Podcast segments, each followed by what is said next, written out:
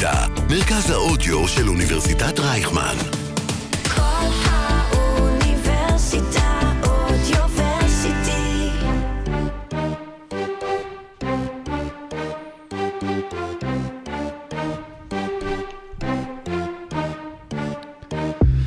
כן, היה לנו חלום, ולפני שבוע במרטין לותר קינג די הגשמתם לנו את החלום, מפגש המאזינים הראשון והמרגש אה, של עושים NBA, שהיה בבר הנסיך. אנחנו עדיין מתרגשים ומדברים עליו, וחברנו הטוב עידו שחם אפילו סוף סוף חזר מחו"ל, אז ככה בסופה שנערוך לכם אלבום אה, תמונות יפה. אבל לא רק לנו היה חלום, גם לליגה היה חלום, וקראו לו האקים אולג'ואן. והחלום הזה חוגג שישי, חגג שיום הולדת 60 השבוע, ואם כבר אמרנו 60, אז זה גם מספר הנקודות שקובי בריינט קלע במשחק האחרון שלו ב-NBA, והיום בדיוק, נראה לי אפילו ספציפית בשעה הזו, קובי בריינט, אנחנו מציינים שלוש שנים אה, ללכתו בהתרסקות אה, המסוק, וכל הדברים האלה יהיו בפרק 126 של עושים NBA סורוקה, טיקי פיקי. פיקי בליינדד.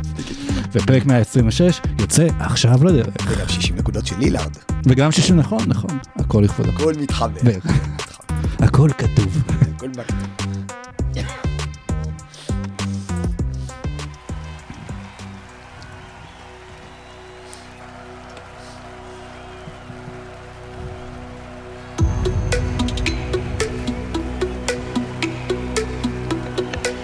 Ladies and gentlemen, welcome to עושים NBA. Here are your starting five. מה הלייקרס מוצאים ברוי האצ'ימורה? מה וושינגטון רוצים מדני אבדיה? האם בחדר העסקאות של טורונטו צועקים תמכור תמכור או תקנה תקנה? כמו רוח סערה, סקרמנטו ואוק סיטי ממריאות במערב. וגם אגדה בת 60 ומישהו שאולי רוצה ללכת בדרכה.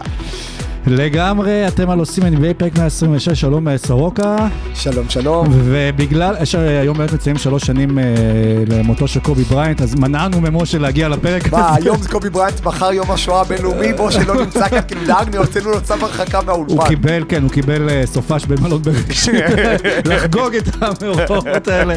אה, אבל במקום זה הבאנו אורח נהדר בפאנל השלישית או הרביעית כבר, אנחנו נדע אולי בנתון ורבע. סורוקה יש תפקידים בפודקאסט הזה, אז אתה תציג את האורח. אז אה, האיש והאגדה, עורך כתבות המגזין האולטימטיבי ו- ואוהד אה, סלטיקס, שזה גם חשוב. כן. אה, גבריאל, היידו, היידו, היידה, היידו. היידה, היידה, גם אני הספדתי את אה, קובי בריינט בכתבה, היא אחת הכתבות המאתגרות, ושאני הכי גאה בהן. כי צריך לדעת לספר סיפור, אני חושב שהתמודדתי עם זה יפה. כן. אפרופו, 60 נקודות, אנחנו תכף נדבר על לילארד והמשחק הכי יעיל של 60 נקודות. נכון. איפה קובי מדורג שם עם ה-60, עם 47 זריקות? נמוך שם. לא ביעילים. לא. אבל כסיפור, לסיים קריירה עם 60, אני עדיין, עדיין לא, לא חושב שזה קרה. זה היה דמיון, נכון? לא, לא. בלתי... ואחרי ששקיל מאתגר אותו לעשות 50, וזה כן. קרה, נכון? זה היה מדהים, זה היה כאילו בשלוש דקות האחרונות הוא החליט להיות קובי של פעם, ארבע שנים חיכו לזה עם הפציעה שייתן לו כן. קצת זה, ונתן בסוף. בהמשך לשר התקשורת החדש שלנו, שלמה קרעי הרווינג, אה, שעושה הכל בגימטריה, אז פרק 126 הוא אה, זה קוב, כ"ו-ב', שזה כמעט כמו קובי, אז בואו נעשה את הפרק הזה פרק 10, ואנחנו גם פרק 126, אם תסתכל על התאריך האמריקאי, זה ינואר 26 לינואר, שזה כמו התאריך של קובי, זהו, זה כל הדברים היום, אל תסגרו אותנו במשרד התקשורת, יצאנו לדרך. הבבא לוצקי.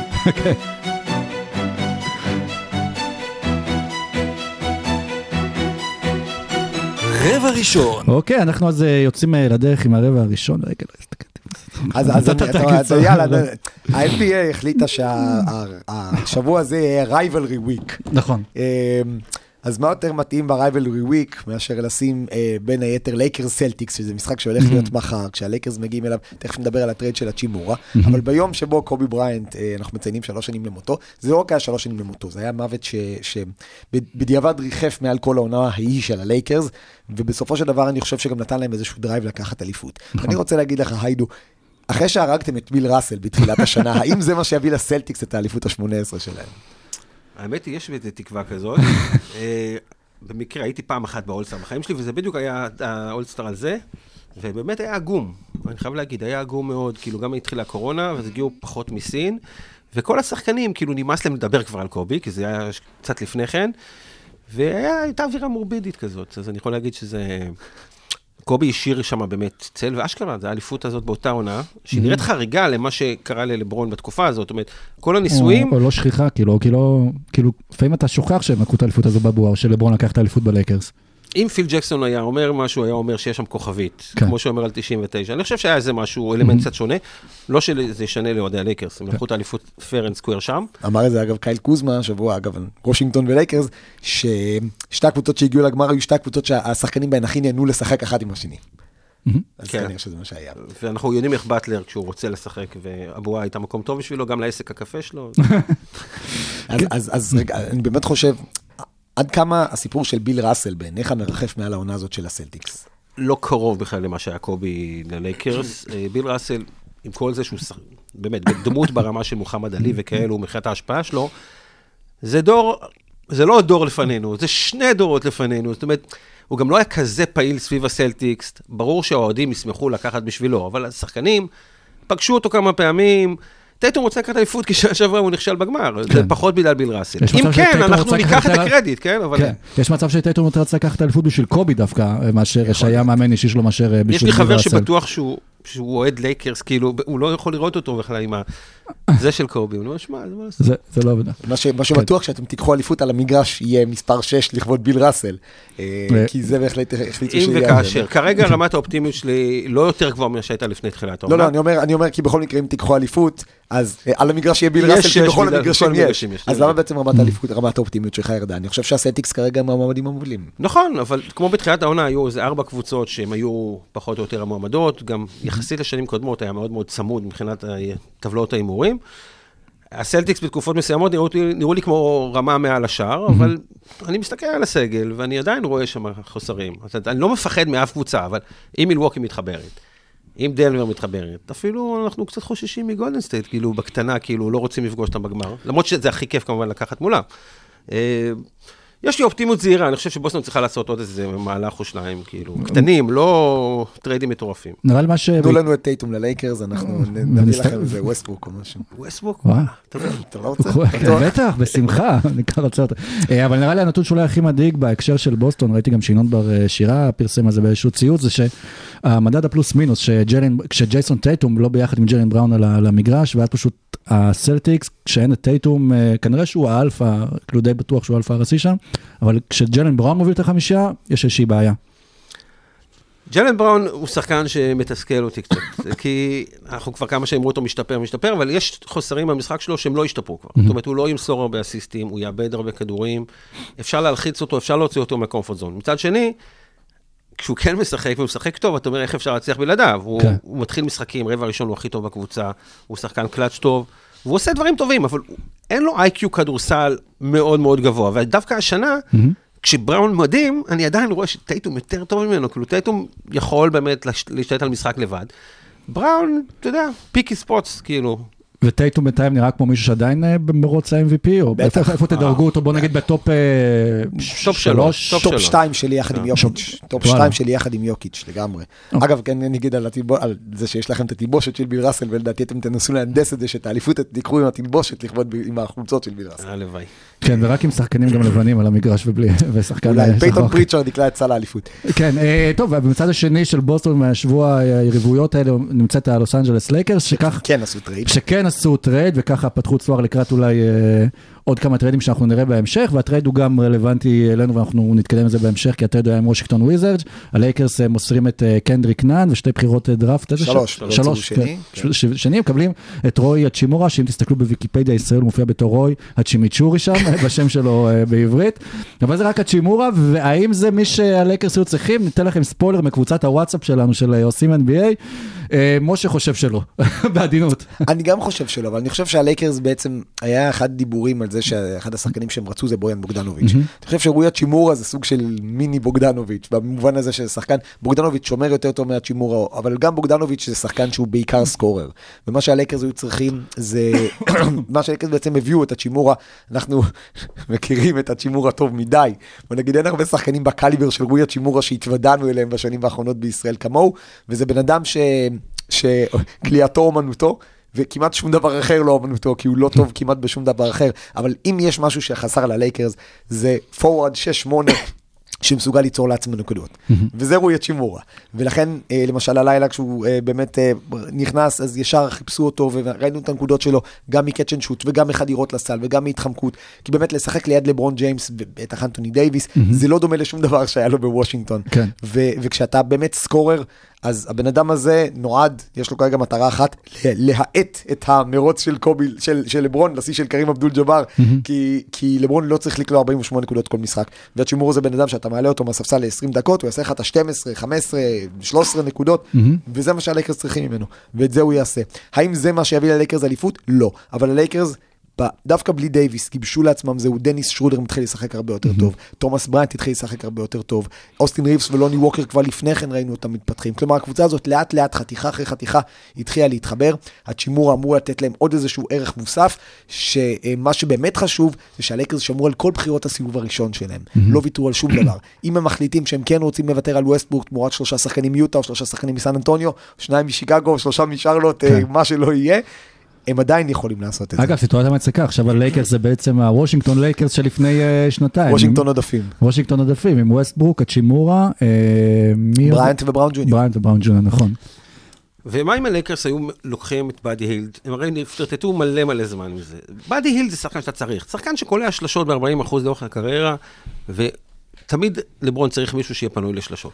הצ'ימורה מבחינתי זה קלוריות ריקות. הוא יכול לקלוע 18 נקודות למשחק, באחוזים סבירים. הוא שומר רע מאוד. היום היה לו פלוס מינוס טוב, אבל זה לא תמיד ככה. אה, ריבאונדיר ככה ככה, הכדור נדבק לו ליד. הוא לא מוסר. הוא ממש לא מוסר. עכשיו, יש לו חוזה עד סוף השנה. אז אבל זה אומרים בעצם השאלה. שהלייקרס אולי אה, דיברו על זה שהם רוצים גם להאריך את זה דווקא אחרי ה- אחרי שהסתיים החוזה שהם שקלו. כרגע, לפי מה שהבנתי, המינימום שהם צריכים להציע לו זה 8 מיליון קווליפיינג offer, ובעיקרון, בחוזה ארוך זה יגיע יותר לכיוון 18 ו- ומעלה לזה. אני לא יודע אם הוא שחקן כזה, אני לא חושב שהוא כזה. אז למה שהלייקרס כאילו... אני אגיד לכם משהו לגבי ה- with the intention of signing him. with the intention זה דרך יפה של וודג' למסגר את זה מהצד של הלייקרס. זה אומר, אם תהיה טוב, אנחנו נחתים אותך. עכשיו, הטרייד הזה כן מגביל כביכול את הלייקרס, כי, כי יש מה שנקרא, אה, אם אתה מסיים חוזה, יש מה שנקרא cap hold, כמה הוא תופס לך בשנה הבאה, הוא תופס ללייקרס כביכול 18 מיליון דולר בשנה הבאה. אבל זה לא באמת יהיה 18 מיליון דולר, כי ב-1 ביולי יכול לקרות אחד משני דברים. או שהלייקרס מאוד מרוצים מהאצ'ימורה, ואז מגיעים איתו לחוזה חדש, אני מניח באזור ה-55-56 מיליון לארבע שנים, משהו כזה, או שהלייקרס אומרים להאצ'ימורה, לא היית טוב, רצינו להחתים אותך, לא היית מספיק טוב, ביי. חותכים אותו, אין cap hold, אין כלום, יש מספיק כסף להחתים. אז זה מבחינת הלייקרס הדבר הזה. כרגע זה כביכול מגביל אותם, אבל לא באמת מגביל אותם, בתכלס. ו... ושוב, אני, אני מסכים איתך לגמרי, לגמרי לגבי באדי הילד, וכל מי ששומע את הפודקאסט שלנו יודע כמה הייתי בעד ה trade של ווסטברוק ושתי בחירות תמורת טרנר והילד. טרנר לא יעזוב, כמו שזה נראה. ובאדי הילד לבד, מבחינת החוזה זה לא מסתדר, גם היית, היית צריך לתת משהו אחר. כלומר, אתה לא יכול להנדס את זה. אה, האצ'ימורה עולה חמישית מבאדי הילד, או משהו כזה, או רבע מבאדי הילד, ומן הסתם, אגב, האצ'ימורה כן קלע בעונה שעברה אזור 44 אחוזי שלוש, והוא לא עם מספיק יציב. אבל הוא יקבל כל כך הרבה זריקות פנויות, שאם הוא יקלע אותן ב-35-36 אחוז, זה מספיק טוב בשביל הלייקרס. אני, אני לוקח את באדי הילד לפני האצ'ימורה על הלייקרס בכל יום נתון ובכל לילה נתון, ובאמצע הלילה פעמיים.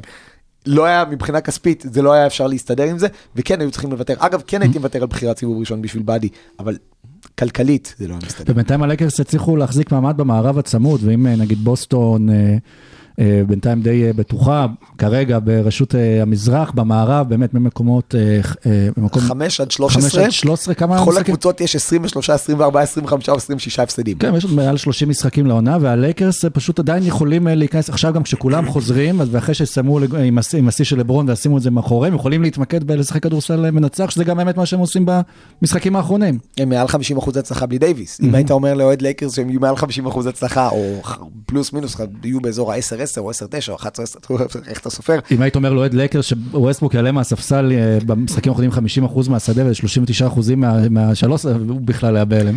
שוב, הלייקרס איכשהו מתחברים, הם עדיין לא מספיק טובים, בטח לא כדי לנצח את הקליפרס, זה הם לא יעשו לעולם, אבל אבל הם כן מתחברים לא רע.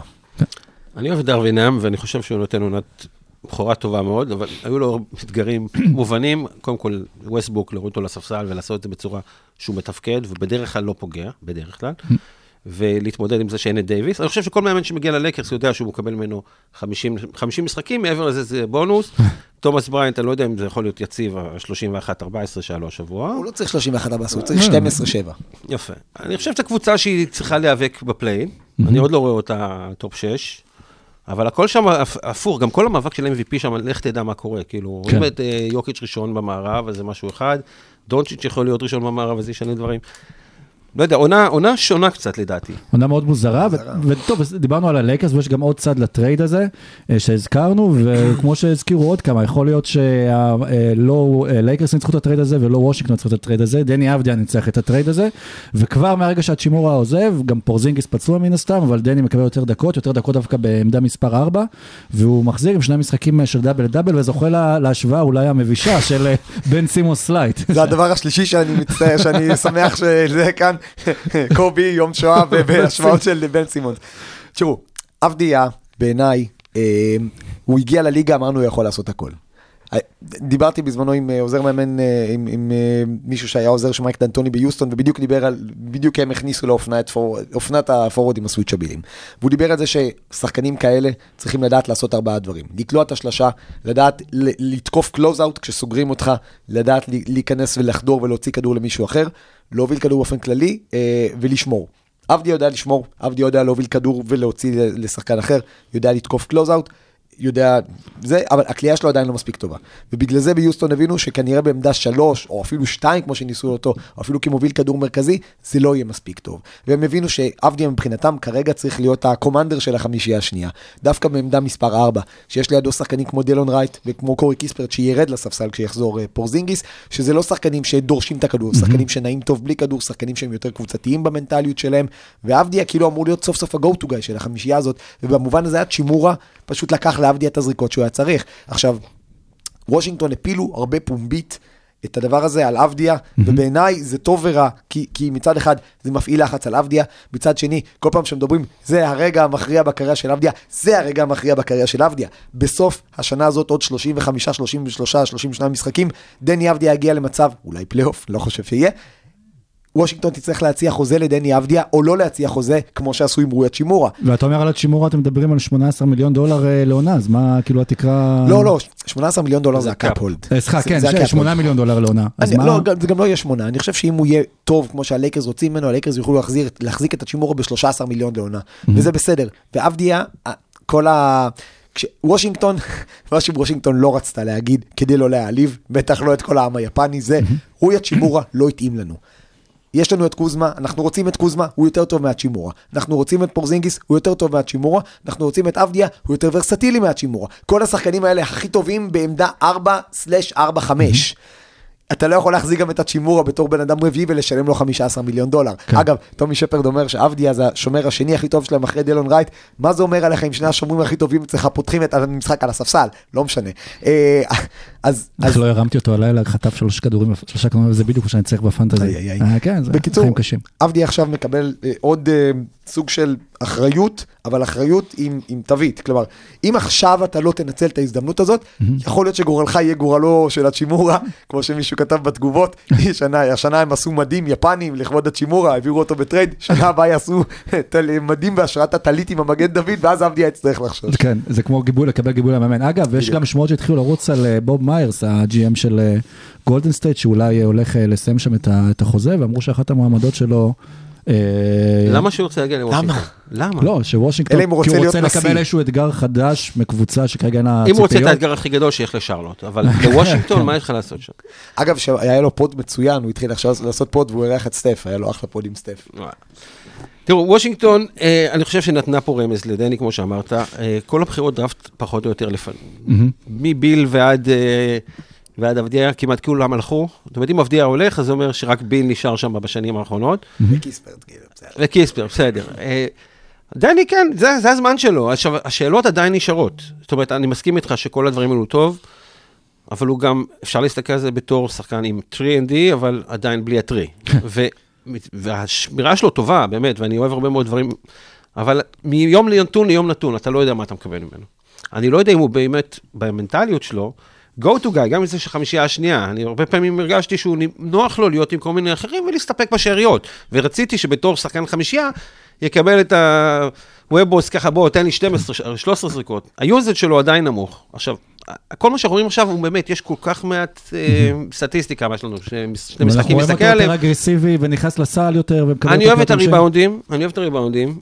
האחוזים בעונשין זה גם, אנחנו עוד לא יודעים איך זה יהיה לאורך זמן, אבל יש לו עכשיו באמת חצי שנה באמת הכי חשובה כרגע. אני חושב שיש לו הרבה מעריצים בליגה. אני פשוט לא בטוח שזה יהיה בוושינגטון, אני לא בטוח שזה טוב לו להיות בוושינגטון.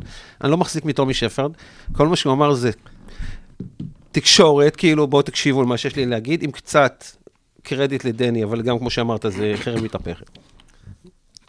אני שמח שאני לא אוהד את הקבוצה הזאת.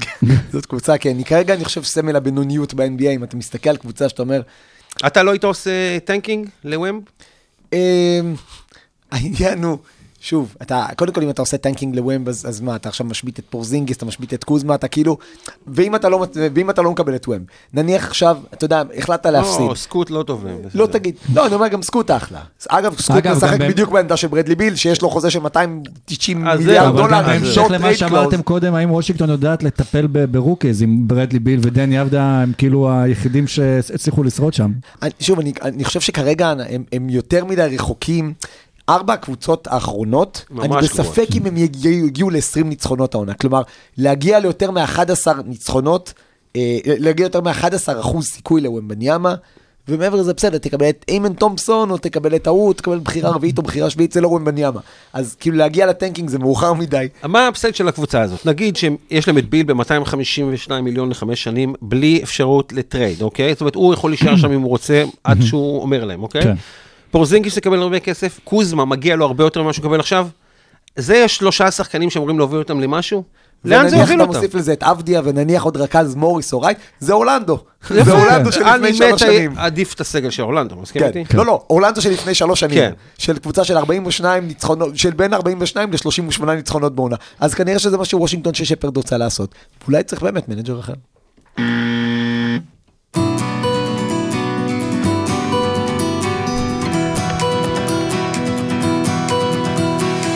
רבע שני. בעוד שבועיים אה, נגיע ל trade ה deadline, אנחנו גם נערכים אה, כנראה לעוד פרק live, אה, כמו שעשינו לכם אז אה, ביוטיוב. מזכירים לכם שפרק ה live בשנה שעברה נפתח עם הטרייד של פורזינגיס ודינווידי, ועם זה השוק. היה יום הדינווידי. יום הדינווידי בדיוק. ובזמן שאנחנו נערכים לעשות פרק live, יש גם אנשים שנערכים קצת יותר ל trade deadline, וזה ה GMים של, ה- הקבוצות, שזה כמו בכדורגל שאומרים ינואר, זה התקופה לשינויים, להביא שחקן אה, משנה... אה, שני מועדון. משנה מועדון, אוקיי, הוא משנה מומנטום. אז מי השחקנים שאמורים לשנות את המומנטום, או לתת אולי איזשהו פוש לקראת הפלייאוף, אה, ומי הקבוצות שצריך לשים עליהם עין? אה, תראה, אני באתי באת עם חולצה שלהם. אני באתי עם חולצה. שלהם, כי זאת הקבוצה הכי מעניינת בעיניי, כמו שכבר אמרת שבוע שעבר גם בפרק, ו... כי אני לא זוכר באמת מצב שבו אנחנו נמצאים בערך ב-60% מהעונה, וחצי ליגה נמצאת סביב 50%. כן. כלומר, יש קבוצות ש... טורונטו היא קצת מתחת ל-50%, ואז בדיוק כשאתה אומר... האם באמת טורונטו, הנה, האם טורונטו רוצה לעשות טנקינג? לא, כנראה שגם טורונטו לא תגיע לארבע האחרונות מבחינת אחוז הצלחה, ספק אם לחמש האחרונות. והלילה, לפנות בוקר, מנצחים 20 הפרש בסקרמנטו, את אחת הקבוצות הכי טובות במערב השנה. אז, אז עכשיו, גם אם אתה אומר לעשות טנקינג, האם סקוטי בארנס שכנע אותך ששחקן לבנות סביבו קבוצה? האם אתה... אתה שם לב שהם לא מזכירים אותו בכלל. הרי מה שקורה בדיוק. כרגע, אני שומע כל כך המון הדלפות מהצד של אה, טורונטו, ככה זה מרגיש לי. עלק, שלוש בחירות סיבוב ראשון על אוג'י אוננובי. תשמע, אני אוהב את השחקן הזה, אבל שלוש בחירות סיבוב ראשון זה קצת מוגזם. יש לי הרגשה שאני יודע מי הציע את הדבר הזה, ונדבר על הקבוצה הזאת בהמשך. אוקיי, אז אני אומר, הם מדברים... לא אוקיי, אוקיי, סי. כן, כן. אוקיי. למי יש כל כך הרבה בחירות להציע, ששלוש לא, בחירות האמת זה... היא, הם מחלקים ככה, כן, יש להם מספיק, אבל פסקל הם כל הזמן מדברים עליו בתור אחד שעובר. עכשיו, סיאקם, אם הוא עובר לקבוצה הנכונה, זה ישר קונטנדרית, כן? אתה יודע מה אני חשבתי? לוקה וסיאקם ביחד? מה אתה אומר? וואו. אני עדיין הייתי... אבל כל קבוצה, גם תגיד לי, ון פליט, שגם מוזכר למועמד, ון פליט ו- ולוקה, הם גם יכולים לעבוד אולי, פחות כאילו, זה פחות, מסכים שפחות אני עדיין חושב שלוקה אפילו צריך מישהו יותר יש שם גדול. כמה שחקנים שיכולים לעבור לקבוצה אחרת ולהיות Game Changers, וזה מה שגורם לי להתאכזב מטורונטו השנה, כי יש שם, על הנייר, יש שם שחקנים טובים, מאמן top 10 בליגה בעיניי, בקלות, ולא מבין, כאילו, הם כל הזמן באיזה loop כזה של חוסר מזל, הפסדים צמודים, משהו שם לא עובד לי. ואין שם גם אף פעם איזשהו, שוב, סיאקם, כמה שהוא כביכול ה franchise player, לא יודע, הוא ון ווליט של טורונטו, אין שם באמת איזשהו כוכב גדול שהוא אלפא רציני שיכול, אה, ש- שהם יכולים להצטרף אליו באמת בשביל ללכת עד הסוף, כמו שהיה להם את קוואי. החלום שלי זה שה shooting guard של סן אנטוניו שעבר שנה שעבר בטרייד מבוסטון יתפתח לשחקן כזה ואז נוכל להגיד על לנגפורד שהוא אלפא רומאו. כן. אה, תראה, בטורונטו יש ארבעה שחקנים ש- ש-. זה גם אלפה רומאו וגם פורד. זה- כן, בדיוק.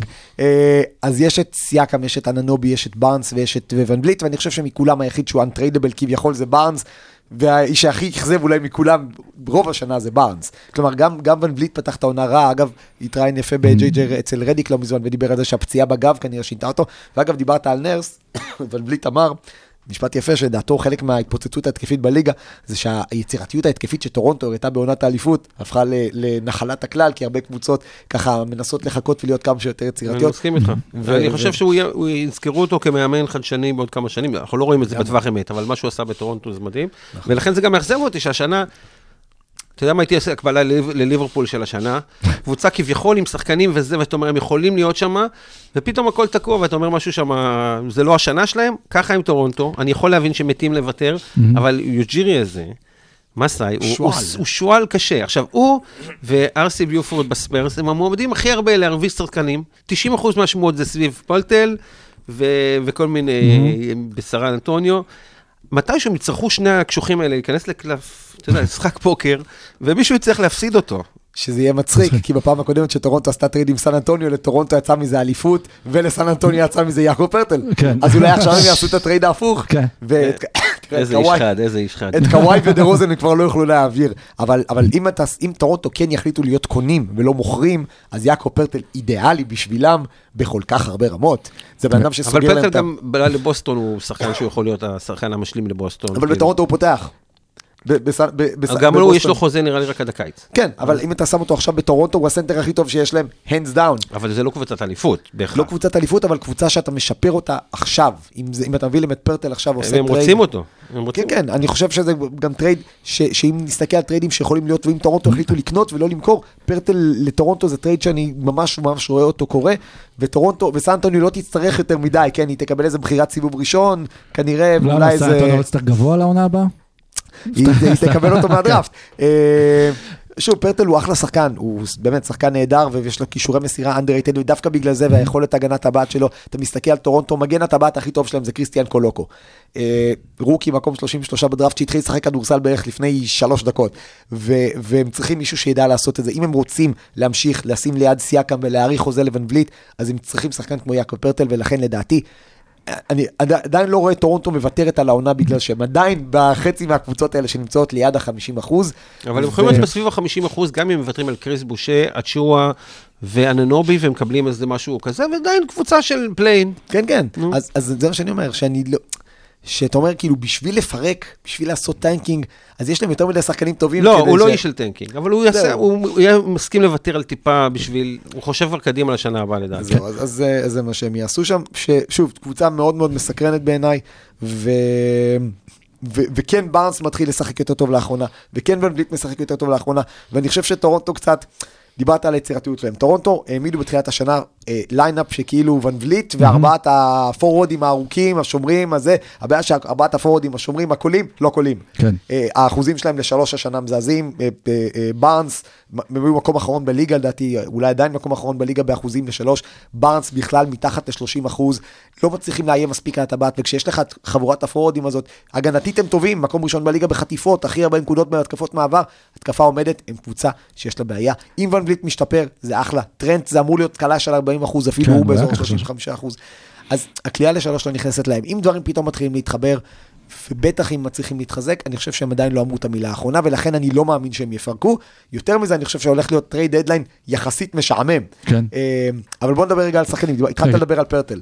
אני חושב שבעיקר אפשר להסתכל על קבוצות על בור- בויאן בוגדנוביץ' בדטרויט, על אריק גורדון ביוסטון, על כל הסגל של סן אנטוניו. אבל גורדון חייבים לשחרר אותו, amnesty, צריכים לשחרר אותו, די, תהרגו אותו, הוא לא מת סעיף כבר. amnesty, אתה יודע ארגון אמנסטי? צריכים לקחת ארגון אותו. amnesty, אי אפשר לראות אותו ליד ג'לן גרין, הוא עושה פרצופים כזה שדי, אני לא יכול לשחק עם מישהו עם IQ כדורסל כל כך נמוך, אבל הוא יכול לקלוע 40 נקודות, וזה הדבר הכי פחות מרשים שהוא עושה, גם אם הוא דופק דנקים. קבוצות אבל כמו יוסטון וסן אנטוניו, בסוף הם מכינות את עצמם אה, לקראת אה, הדראפט שיבוא, אבל הם לא יכולים גם להישאר בלי כלום. כלומר, זה...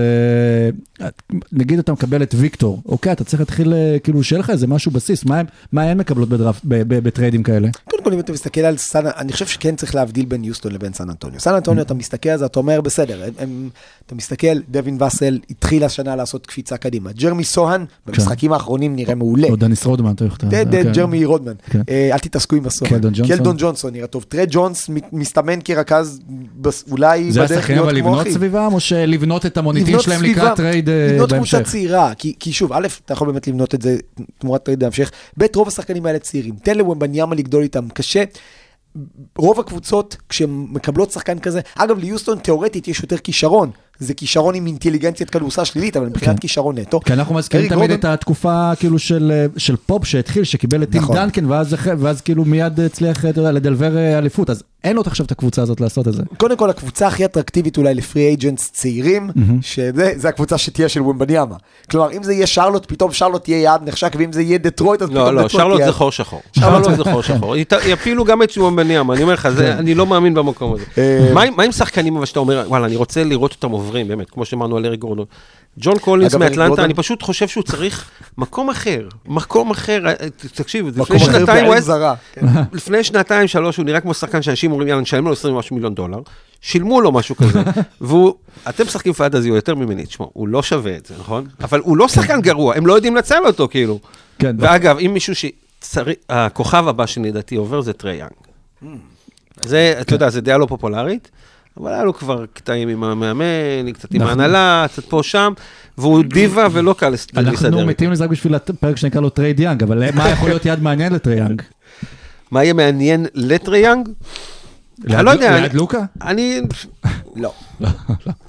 אני, אני לא צופה לו אליפויות ברזומה, זו הרגשה שלי. הוא נראה לי שחקן שייתן קריירה יפה מאוד, ואולסטרים וזה, אבל זה יהיה קלוריות ריקות, זה לדעתי. אה, אגב, ארי גורדון לא מזמן נשאל על, אה, על אה, האם, מה דעתו על השיפור ביוסטון, והוא אמר, אין שיפור. כן, זה- זה היה רגע ענק. הקבוצה הנוספת שבעיניי אולי הכי מעניינת, אם טורונטו לא תעשה כלום, זאת שרלוט. ששם באמת, אם דיברת על זה שהם חור שחור, הם יודעים שהם חור שחור, אבל למלו בול כבר השנה שלוש פעמים נפצע רק בקרסוליים, ובעיניי בשלב מסוים יכול להיות שפשוט ישביתו אותו ויגידו אנחנו הולכים, גם ככה הם כבר מקום אחרון. אבל שחקנים כמו טרי רוז'יר ושחקנים כמו מייסון פל- פלמליל, אגב, פנטסטי לבוסטון. פנטסטי לבוסטון. אם הם לא משיגים, מי שלא משיגה את פרטל, יכולה להשיג את פלמלי, שזה שחקן מאוד דומה. בדיוק, ואחד ה-underrated, עם גם כאילו נכון. בליגה, גם יכולות מסירה שלו, וריבאונדרים, ונקודות. ובנוסח עדות האצ'ימורה, עוד שחקן, שנה רביעית, פורוורד קולע שלא האריכו לו את החוזה, זה פי.ג'יי וושינגטון, שגם הוא, איזה קבוצה יכולה לקחת עליו רנטה ל- לכמה חודשים, לראות אם הוא טוב או לא טוב. כאילו, כל שרלוט וגורדון, כל שרלוט חוץ מלמלו בול למכירה, פחות או יותר, וזאת קבוצה שגם שווה לשים עליה את העין, כי יכול להיות שהם, שבסוף הם יהיו המוכרים הגדולים, ואולי השחקנים הכי טובים שיעברו לקראת הדדליין עצמו.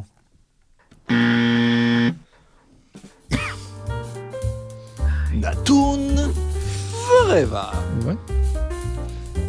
הנתונים שיעשו לכם שכל. אולי.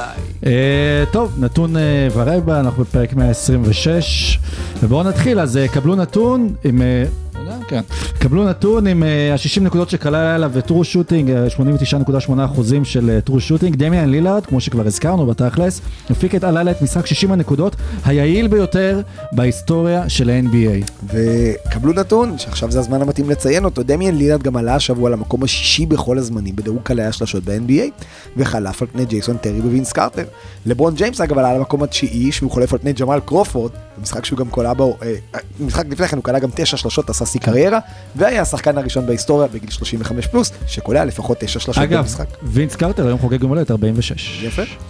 קבלו נתון, בעשרת המשחקים האחרונים, בדרבי של LA, מאזן הניצחונות עומד על 10-0 לטובת הקליפרס, באליפויות אגב, 17-0 ללייקרס. יפה. אה, קבלו נתון, אה, טוב, אני רק ממשיך לעדכן אתכם על זה כל שבוע, שבנדיקט מתורין עדיין קולע הכי הרבה נקודות ב-NBA מהספסל, והוא גם עדיין מלך הסלים של ה rookies בליגה. ועדיין אחד מ-24 השחקנים שעדיין לא החמיץ משחק. והנה אחד שהשבוע בפעם הראשונה החמיץ משחק. אם בספסלים עסקינן, אז בובי פורטיס, שיעדר מהשבועות הקרובים בגלל אה, MCL sprain, סיפק עד כה עבור מילווקי 19 דאבל דאבלים מהספסל, הכי הרבה בליגה. קבלו נתון, ניקולה יוקיץ', האגדי, בדרך לרשום את ממוצע האסיסטים הגבוה ביותר לסנטר בעונה אחת. השנה הוא עומד על 9.9 אסיסטים למשחק, כאשר ווילט שבמקום הראשון והחמישי, כרגע מוביל עם 8.6 בעונת 67-68. אגב, בזכות שתי העונות האחרונות שלו, יו, יוקיץ' ממוקם גם במקומות 3 ו-4. יפה, שני שחקנים טובים. אה, קבלו את הנתון הבא, ה rookie של הת'אנדר, ג'לן וויליאמס מוביל את העונה- את אה, העונה, את ה-NBA בהטבעות עם 49... לגארדים. לגארדים, 49 הטבעות, ומיד אחריו זה קצת אה, יותר צפוי, נמצא ג'ה מורנט, או כמו שהגדיר אותו המאזין עידו במפגש שלנו בשבוע שעבר, ג'ה מורנט הטביע אתמול, שזה משפט שנכון בכל יום. בכל יום נתון. אה, קבלו נתון, רוי הצ'ימורה בבכורה שלו בלייקרס, אליה עבר תמורת קנדריק נאן, 12 נקודות ב-22 דקות וניצחון על קבוצה מטקסס. קנדריק נאן בבכורה שלו, 12 נקודות ב-22 דקות וניצחון על קבוצה מטקסס. קבלו נתון, האורלנדו מג'יק מחזיקים העונה ברצף של שלושה ניצחונות רצופים על הסלטיקס או איזמיר, ועוד שני ניצחונות רצופים על גולדן סטייט. קצת מנחם. כן. זה לא הופך אותם לאיזה סוג של אלופת ה-NBA? יש מצב, כן, זה כמו חגורה עוברת ב-WW, אה, ב-WWF. אה, קבלו את הנתון הבא, הכי הרבה שלשות קלאץ' העונה, חולקים את המקום השני עם 11 שלשות עם טיילר הירו ואנפרני סיימונס, ובמקום הראשון עם 13 שלשות, קלאץ', ג'ורדן קלרקסון. קבלו נתון, נכון ליום שלישי דטרויט פיסטונס, ואולי הם יקבלו את וומבניאמה בזכות זה, לא החזיקו ביתרון במשך 174 דקות ו-33 שניות האחרונות של כדורסל ששיחקו על פני שתי יבשות שונות, כולל פריז, שזה אומר, הם נמצאים בפיגור כבר 14 רבעים וחצי, יותר משלושה משחקים מלאים. מדהים. קבלו נתון, ונסיים עם דני אבדיה, שהפך השבוע לשחקן ה-NBA הראשון מאז קלי אוברה בפברואר 2019, שרושם לפחות 15 נקודות, 10 ריבאונדים, 3 אסיסטים ו-3 חטיפות מהספסל, וגם כמעט והכפיל את שיא הקריירה שלו לזריקות עונשין במשחק. הוא זינק מ-6 ל-11 זריקות עונשין.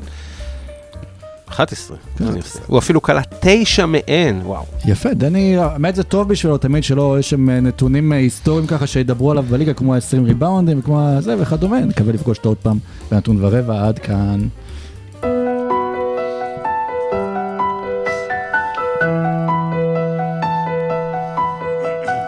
רבע שלישי. מאז קלינט איסטווד המערב לא היה כל כך פרוע כמו שהוא עכשיו, ואנחנו נדבר על הטוב הרע ואולי המכוערת של ה... טובה, טובה ו...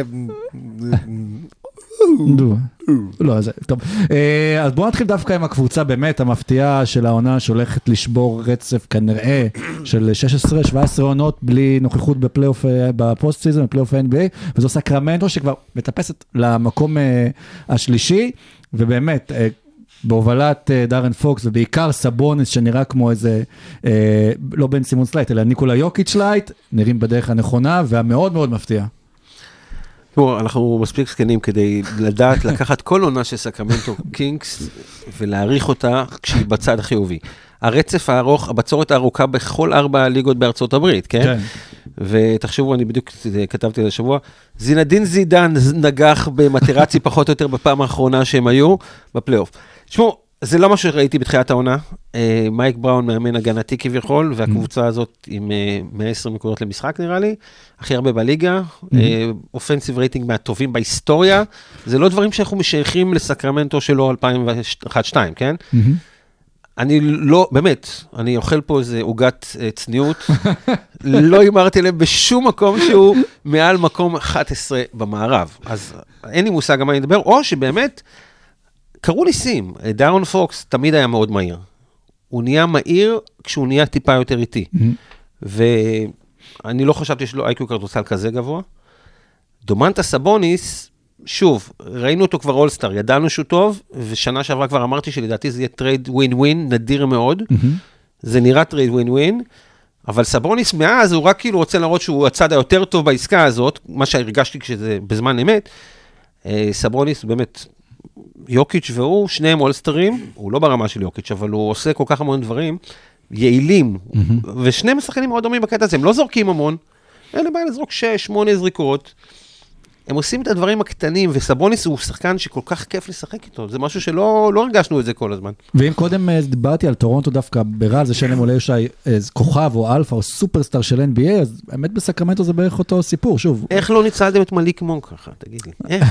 יש קודם כל נמצאנו את מליק. מונק, הוא לא, הוא, הוא, הוא שוב, הוא scorer שקולע ולא שומר, גם בסקרמנטו הוא קולע, ואגב, הוא שומר קצת יותר טוב. אבל יש לידו את דביון מיטשל ויש לידו את טרנס דייוויס, אז פחות מורגש שהוא לא שומר. בסוף הרבה פעמים השחקן זה לא רק מה שאתה עושה, אלא מה שעושים אה, השחקנים לידך ו- וכל המייקאפ של החמישייה השנייה שם.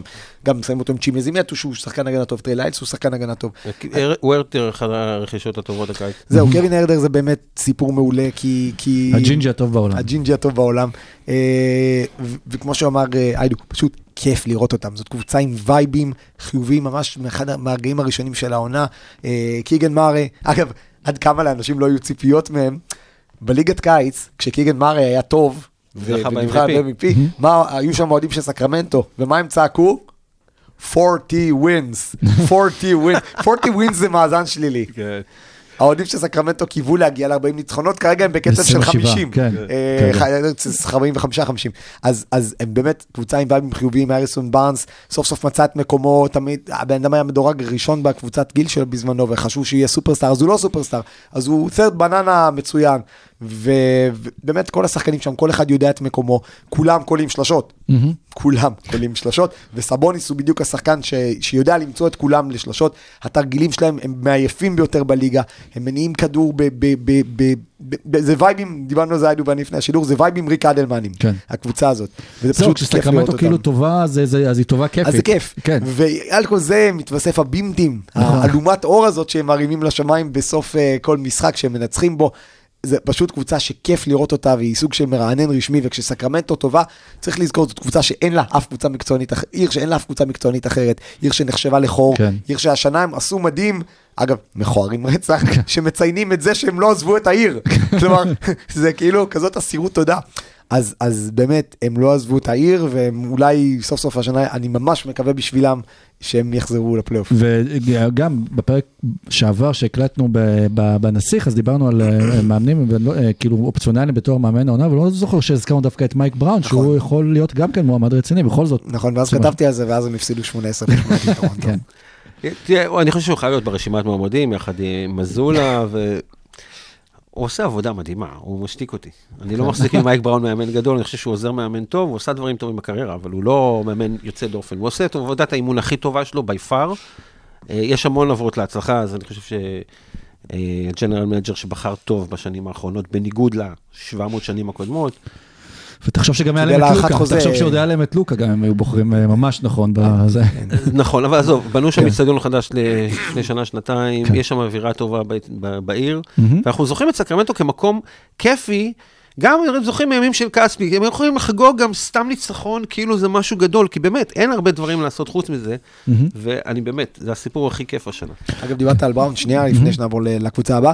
היה שם איזשהו אה, קטע שהראו את מייק בראון, אה, שהוא בא מבית של משמעת צבאית, אה, באמת, הורים שגדלו גם במקומות אחרים, באנשי צבא, והוא, היה שם קטע, אני לא זוכר אם זה היה טרנס דייוויס או מונק, שהוא כאילו, שהוא עשה איזה טעות בהגנה, לוקחים רואים את בראון, מסביר לדייוויס או למונק מזה שהיה שם, מה צריך לעשות, בהתקפה הבאה השחקן עושה את זה וסוחט עבירת תוקף.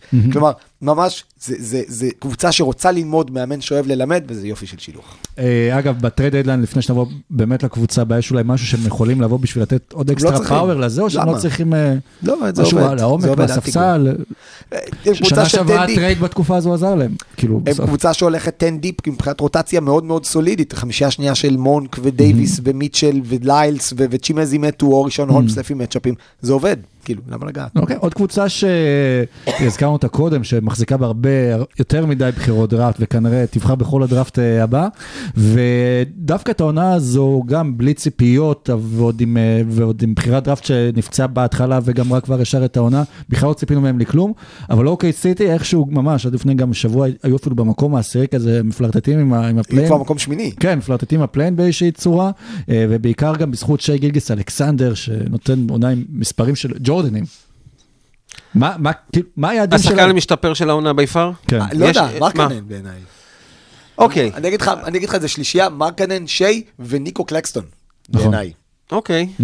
אבל השיא קריירה שלו זה 24 נקודות. לקסטון קלע רק אבל 25 25 הבוקר נגד אמביט אה, שעשה 26. אוקיי, לא, יש לפעמים, מים- אתה אומר, יש פה כבר רצף, אתה אומר, משחק כן. הבא 26, בזכות- שימו, שימו עליו. כן, אמרנו אתה- מי ייקח את הנטל כשקווין דורנט אה, לא משחק, אז קלארקסון. השאלה מה OKC מחפשים לנו, אולי אומרים יש לנו, כאילו, זה נראה הם ויתרו על ויקטור, אולי אומרים יש לנו מספיק בחירות דראפט, אנחנו נסתדר כבר, פשוט בואו ניתן להם לרוץ ולשחק כדורסל. מה הסיכוי שלהם לקחת את ויקטור? הם- צריכים באמת לעשות אה, tanking, ואני חושב שהם לא יכולים להרשות לעצמם מול שי, אחרי ששנה שעברה תכלס אמרו לו, בוא, נשבית אותך. יש שם קבוצה מספיק טובה בשביל להתחרות על פלייאוף. הם לא הולכים להשבית העונה? אה? לא חושב, לא, לא, ג'וש גידי ממשיך בקצב התקדמות. שחקן אה, מאמן. יש יש שם הרבה שחקנים שאני אוהב לראות, ואני חושב סך הכל קבוצה תחרותית ונחמדה, ששנה הבאה, אם הולמגרן חוזר בריא ועם בחירה, נגיד, אה, top 14, קבוצה שכבר צריכה להיות פלייאוף שנה הבאה. אה, אני, כתב אה, ידידנו ינון בשירה פוסט על האם הכישלון של טורונטו, סוג של כישלון, ממחיש את זה שמתה פוזיישן לבסקטבול. בעיניי הוא לא מת, ויש שתי, שתי הוכחות טובות מזה. אחת קוראים לה אורלנדו, שנייה קוראים לה, אורלנדו עדיין צעירה, ועדיין, ואנחנו רואים למשל מה שהם עשו לבוסטון כבר שלוש פעמים. אורלנדו מעמידה חמישייה של 6-10, הכי נמוך שם. ב- כן. אז באוקלאומה סיטי יש לך את שיי, וליד זה יש לך שלושה שחקנים שכולם, יצא לי לשדר אותם משחקים נגד, אה, נגד אה, וושינגטון. קבוצות מגיעות למשחקים נגד אוקלאומה סיטי כשהן לא יודעות למה לצפות, זה קרה לבוסטון שהם ספגו 150 נקודות ששיי עוד לא שיחק. אוקלהומה סיטי זאת סערה. זה לא סתם קוראים להם ת'נדר, זאת סופת רעמים, סופת ברקים, הם תוקפים אותך, הם, הם relentless, הם פשוט נכנסים כל הזמן לסל, חדירות, חסימות אחד לשני, וכל השחקנים שם, אתה מסתכל על זה, הזכרנו את ג'יילן וויליאמס בתור גארד, ג'יילן וויליאמס פותח שם בעמדה 4. עכשיו ג'יילן וויליאמס, ג'וש גידי ולו דורט, פחות או יותר זה שחקנים שהם מאוד מאוד מאוד מאוד סוויצ'בילים, וגם שיי גילג'ס אלכסנדר הוא גארד מאוד גדול לעמדה שלו. אז זה ארבעה שחקנים בערך באותו גובה, באותם, באותם skills, אמר יפה, אה, לא זוכר איך קוראים לו, אנדרו, ש- שהתארח אצל זאק לואו, שכולם decision makers, כולם יודעים מה לעשות עם הכדור, וזו קבוצה ש- שפיתחה לעצמו זהות. אמר משה בפרק שבוע שעבר, הם הכי יעילים, עושים את הזריקות הכי יעילות בליגה, צבע ושלשות חופשיות, ו- וזאת קבוצה שיש לה הרבה לרוץ, כי כולם שם צעירים. ולכן בעיניי, אגב, אני חושב שהם הציעו את השלוש בחירות על אננובי. א', כי יש להם בחירות, הם יכולים כמו הגיף של הבן אדם שמפזר כן. שטרות, פשוט לתת לך עכשיו אופרה, כן. שלוש בחירות דראפט לטורונטו ולקבל את אננובי שמשדרג להם את העמדה של דורט, והוא גם פחות או יותר בגיל של גילג'ס אלכסנדר.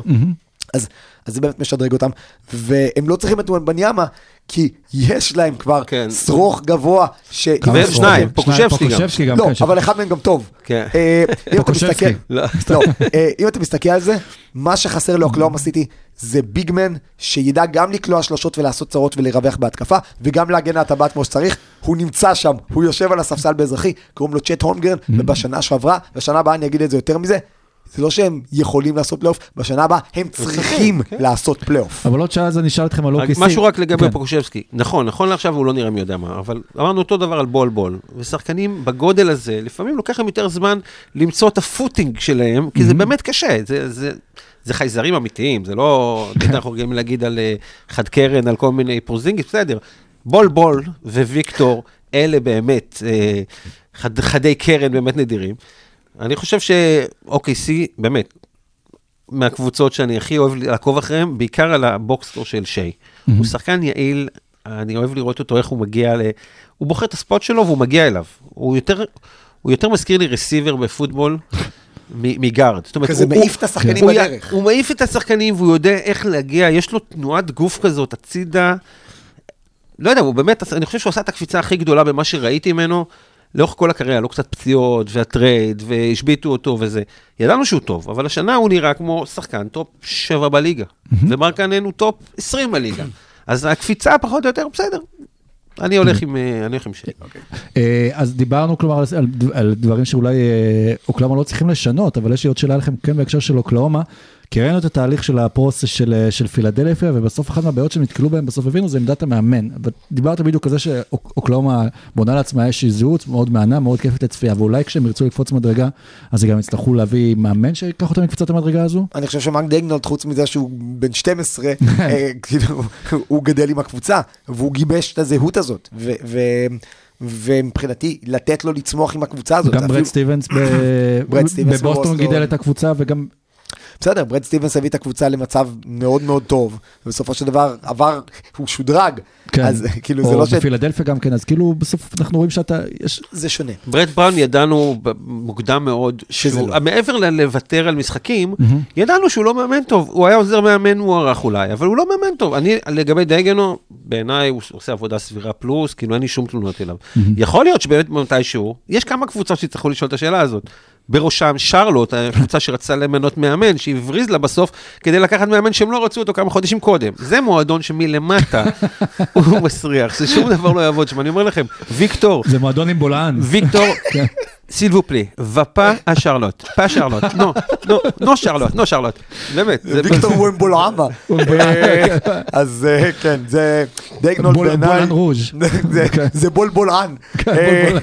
אז דייגנול בעיניי צריך להמשיך עם הקבוצה הזאת, הוא גיבש את הזהות הזאת, הוא מגיע לו לקטוף את הפירות, וכשיהיה לו את הומגן זאת קבוצה מפחידה. קבוצה שעם אותו מאזן כמו של אה, אוקלאומה בצורה מפתיעה או לא מפתיעה זה- זו פורטלנד, זו קבוצה שתמיד נראה שיש להם כזה סגל עם פוטנציאל מאוד גבוה ואיכשהו בגלל פציעות, בגלל מלא סיבות אה, זה מתפוצץ. ודמיין הלילרד מתפוצץ הלילה ומבין, אה, כשיש אולסטאר אנחנו יודעים שדמיין הלילרד אה, תמיד מתעורר בגלל שהוא לא נבחר ורוצה את הכבוד שלו וזה. עכשיו הוא כבר אה, קצת לפני התחיל להתעורר. כן, ש- פורטלנד זאת קבוצה שאנחנו רואים אותה בתחילת השנה עושים דברים יפים, עושה דברים יפים. אה, פורטלנד זאת קבוצה שעיקר הבעיה שלה שהם בנו חמישייה ראשונה טובה מאוד, ספסל מאוד גרוע. אם אני זוכר נכון, הספסל מקום אחרון ב-NBA בתפוקה, ובעיניי, אה, דיברנו על זה בזמנו בהקשר של פילי, כש, כשמקסי היה פצוע, שאולי כדאי להם להשאיר את מלטון בחמישייה, והתגובה פה של משה ושלך הייתה וואו, או, אוקיי. ומה פילי עשתה? השאיר את מלטון בחמישה, מעלה את מקסי מהספסל, ויש להם את רצף הניצחונות הכי ארוך בליגה, כולל 5-0 במערב. אז אני לא אומר שכולם צריכים להקשיב לי, אבל הנה דרך, הנה משהו שפורטלנד אולי יכולה לעשות. להעלות את אנפרני סיימונס מהספסל. אני חושב שלילארד וסיימונס, שניהם שחקנים פנטסטיים, אבל ברגע שאתה שם אותם בחמישייה יחד עם גרנט ועם, ועם הארט, שהם כן שומרים טובים, ועם נורקיץ', אז אולי יש לך יותר מדי התקפה ואין לך, וזאת קבוצה שמלאה הכישרון בה מוגבל. ואין להם מספיק על הספסל כדי לעשות את זה. Mm-hmm. אז אני אומר, יש להם את גרי פייטון ג'וניור, שראינו אותו משחק מצוין ליד רכז אחד אה, מאזור אוקלנד, כן. ב- או באזור אוקלנד, ואני חושב שאם פייטון ג'וניור מגיע למצב שהוא בריא ויכול לתת 25-30 דקות למשחק, אולי כדאי להם לפתוח איתו ליד לילארד.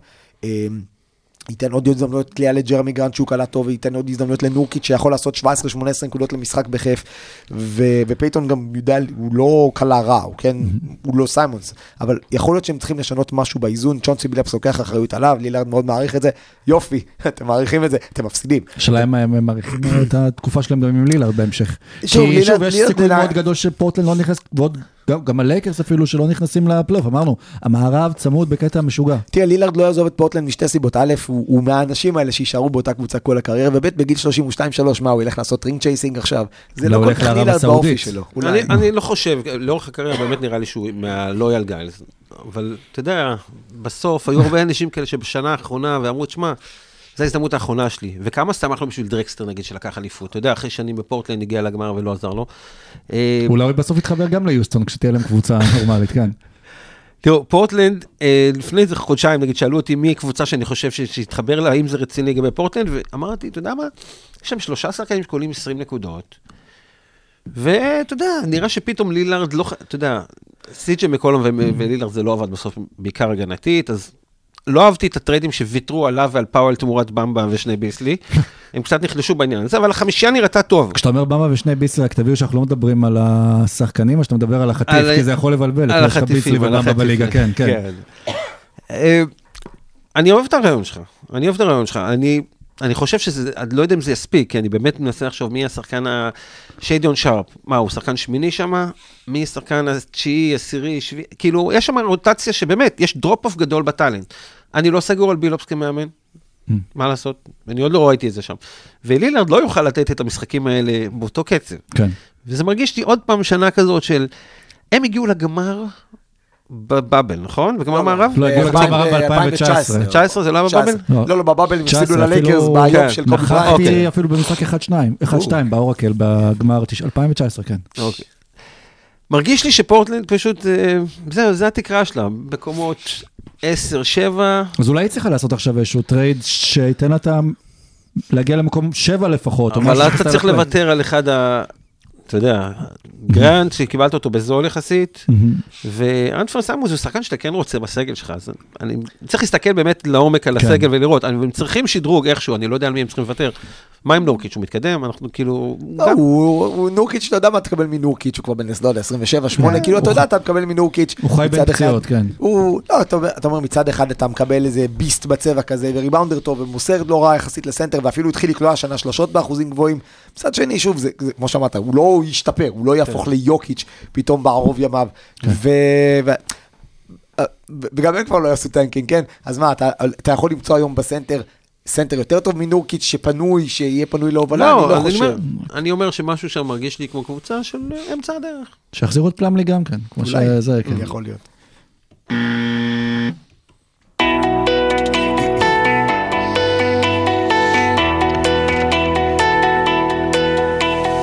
רבע רביעי. דיברתם קודם על ring chasing, שזה מה שעושים בסוף קריירה, אבל בן סימונס עושה את זה כבר בתחילת הקריירה, כי לא יודע אם שמעתם השבוע שהוא קנה לארוסתו, בזמנו טבעת ב-800 אלף דולר, האירוסים בוטלו, ועכשיו הוא כאילו בא בדרישה שתחזיר לו את הטבעת שהוא רכש לה, זה... וואו. כן, איזה villain, וואו, הוא משחק את התפקיד עד הסוף. כן. כן, הוא משתדל, אז אני מקווה מאוד זאת שדני לא משפחת ילך בדרכו. קרדשיאן? האמת, אני לא זוכר. בהערה הזאת, אני אתעדכן אחר כך ב-TMI, אבל אה, מי שלא היה צריך לעשות ring chasing, כי השיג אותה שתיים כאלה בעצמו, וחגג אה, 60 השבוע, אה, זה הקים the Dream אלאג'ואן. אחד מהסנטרים הכי גדולים אה, בהיסטוריה של ה-NBA, אחד מהשחקנים גם אה, אולי הכי אה, משפיעים, גם סגנון המשחק שלו, גם המקום שאליו הוא הגיע, בשביל להיות אחד הגדולים אה, בהיסטוריה. וברבע הזה אנחנו נקדיש לו ככה יום הולדת, לכבוד מולדת 60. כבוד גדול. אה, חכים, אני חושב שהוא דמות שאני קצת יותר מבוגר מכם. היה דמות מאוד מאוד מאוד, קשה להסביר למישהו מהדור שלו מה זה חכים, אוקיי? אבל אה, עבודת רגליים הכי מדהימה שראיתי, תנועת רגליים של, של בל, רקדן בלט פשוט. זה בגלל שהוא שיחק כדורגל וכאלו, אבל זה לא קשור. הוא באמת, יש לו קואורדינציה מטורפת. אתה לא יכול להיות בגובה שלו ולהיות עם כזאת תנועה. המהלך, הספסוב הזה, כמובן, אה, מול הניקס ומול מול, מול אה, שקיל, כולם מכירים את זה. הגמר מול שקיל היה אחד הדומיננטים שראיתי ever, ever. שנת 94 כמובן, השנה שהוא... אליפות, MVP, מול- שק זה היה ב-95, הגמר ב-94. כן, ב-94, ב-94 מול הניקס, אז שוב, שנה, באמת, אני חושב שרק הוא ומייקל עשו את זה, שחקן ההגנה, אה, MVP, MVP של שרידה גמר ואליפות. אני אגיד לך, אין, אני לא חושב עליו בתור זר, אבל הוא היה זר, זאת אומרת. כן. וקשה להסביר מה זה לאנשים, אני לא אפריקאי, אבל תחשבו מה זה במשך שנים, יש לך את אחד השחקנים הגדולים בהיסטוריה, שמייצג אותם. אין סייקם בלעדיו, אין, אה, אתה יודע, אמביד. אין, אמביד ממש, כן. אין. והשבוע היה ביניהם סוג של עימות כזה, שאמביד, כאילו, בסופו של דבר החכים הוא מהדור של פעם, והוא לא מבין למה אמביד, עם התנועת רגליים שלו, שגם היא יוצאת דופן, למה הוא לא הולך יותר לסל, למה הוא לוקח שלשות. ואמביד, כאילו, קצת נעלב, היא כאילו, הוא אומר, שמע, הדור של פעם, הם לא מבינים שהם משחקים אחרת. שניהם צודקים. אני כן הייתי רוצה את- לראות את אמביד יותר בצבע, הוא סוחט עונשין כשנושמים עליו. כן. מוביל את הליגה כמה שנים? שנתיים, שלוש? הוא עקף את ארדן, אתה מבין? זה לא... זה קשה. אה, מצד שני, היום, אם יש לך ביגמן שיכול לקלוע שלשות, זה, זה Game Changer, ואחד כמו אחים לא, לא יכול להבין את הדבר הזה. עכשיו, אי אפשר לספר את שנות ה-90 בלי חכים? מהמם. זאת אומרת, אין מה לעשות. אני, הדבר שהכי רציתי בחיים שלי זה לראות גמר של חכים מול מייקל ג'ורדן. כן. אני בטוח שמייקל היה מנצח, אבל הייתי רוצה לראות את זה קורה. וזו הייתה קבוצה מרגשת מאוד. סם קסל, אחד השחקנים האהובים עליי. אה, היה מאוד מאוד כיף לראות אותו, ואני חושב שאין לברון של היום, בלי חכים. הוא ואין... למד אצלו post-up. יפה, זאת אומרת, הוא לימד post-up כל כך המון אנשים בכל הגדלים, והוא פשוט, שוב, הייתי מצפה ממנו להיות באמת בן אדם שכולם באים אליו בהשתלמות. יש אנשים הרבה פחות טובים ממנו שהעבירו אה, big, big man camp וכאילו, ולימדו דברים. הוא באמת שיפר להמון המון שחקנים את התנועה, כאילו. כן. ו... תשמע, ל-60 זה מרגיש, גורם לי להרגיש גם זקן, אני חייב להגיד. אבל אה, זה היה אחד 60 השחקנים הכי 50. מרגשים שראיתי. אה, בואו רק נעבור רגע על ההישגים שלו, קודם כל שיבינו מי ש... אה, אלאג'ואן נבחר ראשון בדראפט 1984, שזה הדראפט של מייקל ג'ורדן בעצם, והוא, שתבינו את רמת הפוטנציאל בעצם שהוא נבחר שם. נולד בלאגוס בניגריה, נכנס לעול יפה בשנת 2008, באמת כל הקריירה ביוסטון, חוץ מעוד אה, שנה וקצת בטורונטו, שזה די מתחבר עם מסאי יוג'ירי והכל, וסיאקם, אה, וזה שזה דווקא אה, מצחיק. פעמיים אלוף ה-NBA, פעמיים שחקן ההגנה של, הש, של השנה, MVP של אה, סדרת אה, הגמר ב-94, אה. של העונה הסדירה, סליחה, שני בחירות ל-MVP של אה, סדרת הגמר, 12 בחירות אולסטאר, שש פעמים חמישיית העונה הראשונה, שלוש פעמים חמישייה השנייה, שלוש פעמים חמישייה השלישית, חמש פעמים חמישיית ההגנה, מלך החסימות של כל הזמנים, נכון, וטופ 10 בחטיפות. נכון, ואחד- ואחד מהארבעה שעשו קוודרופל דאבל, כמובן. נכון, ואחד מחמישים השחקנים הגדולים בהיסטוריה של ה-NBA, כמובן אה, מספר 34 שלו הופרש גם ב... אה, ביוסטון רוקטס וגם באוניברסיטת יוסטון, שהוא אה, שיחק שם. כמה דברים על הקים. קודם כל, בהמשך רגע ל-94, מה שדיברתם, באותה עונה הוא היה השחקן הראשון אי פעם שהוביל קבוצה אלופה בנקודות, ריבאונדים, אסיסטים, חטיפות וחסימות בפלייאוף. אה, באותו פלייאוף, ההפרש בינו לבין המקום השני בנקודות בקבוצה שלו, שהיה אז ורנון מקסוול, היה בערך 15 נקודות, ההפרש הכי גדול אי פעם בין קלע אחד לשתיים בקבוצה של אלופה. זו עונה של דומיננטיות ג'ורדנית, בעונה שכולם זוכרים אותה, כי זאת הייתה עונה שג'ורדן לא שיחק בה בכלל.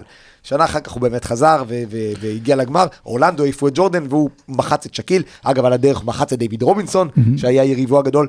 בעיניי, כשמדברים על הגדולים בכל הזמנים, אני הולך לפי עמדות, שנקרא קלאסיות, כי פעם זה כן היה ככה.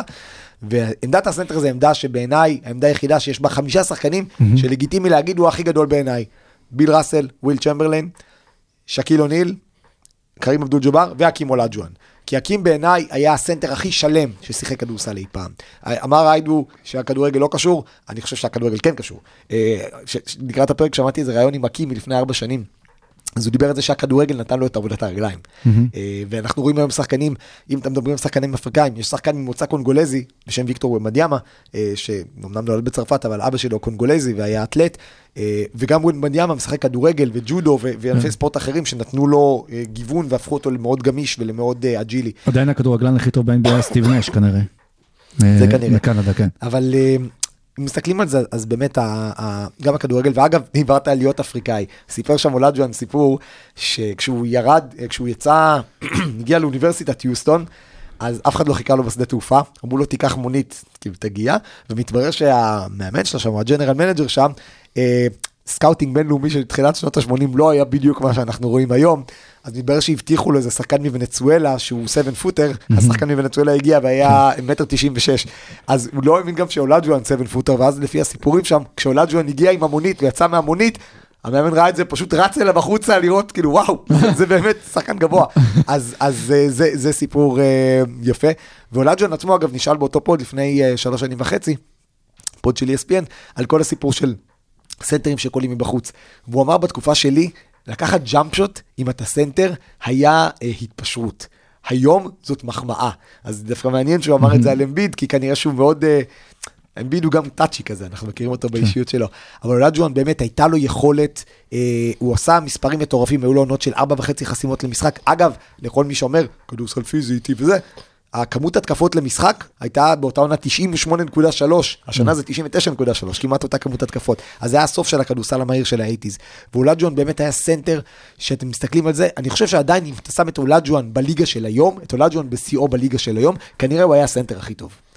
יש, יש מצב, ואנחנו אפילו לא מדברים על התקופה הזאת שהם שיחקו ב twin center, יחד עם רלף. סמפסון, שהגיעו לגמר ב-1986, לא הצליחו אל בוסטון, וזה היה ניסוי מעניין לאיזה שנתיים, ובשלב זה לא עבד גם בגלל פציעות, אבל חשבו עליו, והוא הצליח לתפקד עם עוד big man לידו. עכשיו, תחשבו, היום אנחנו מסתכלים נגיד על הולמגרן ווומבניאמה, אתה אומר, רגע, הם יכולים להסתדר שניים בגיל הזה?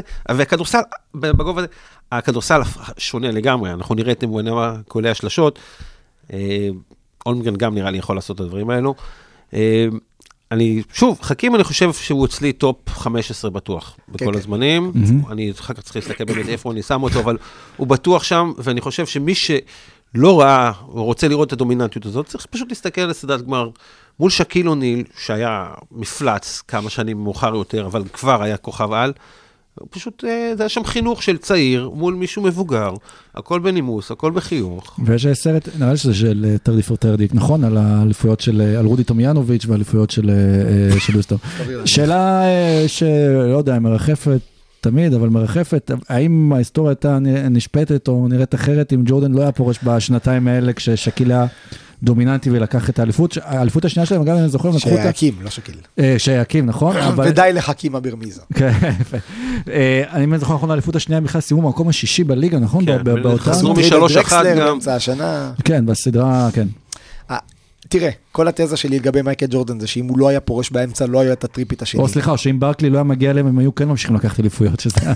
אני שוב, התזה שלי לגבי השנות ה-90, זה שאם ג'ורדן לא היה פורש, אז הוא היה נשבר מנטלית מוקדם יותר. אנחנו ראינו אחר כך ב Last Dance, כמה המעמסה הזאת הייתה עליו קשה, ואני לא חושב שהוא היה לוקח שש או שבע אליפויות ברציפות. אז אני- אני אני מסכים עם היידו, כאילו גמר של ג'ורדן נגד אה, חכים, זה, זה, זה חוליה חסרה בהיסטוריה. כן. זה היה צריך לקרות. והקים לא הגיע, הוא הגיע פעמיים לגמר, הוא לא הגיע לגמרים אחרים נגד ג'ורדן, למרות שהיו לו קבוצות טובות לפני, קבוצות טובות אחרי. והדבר הזה כנראה יזקף לרעתו, כשלא מחשיבים אותו כסנטר הגדול בכל הזמנים.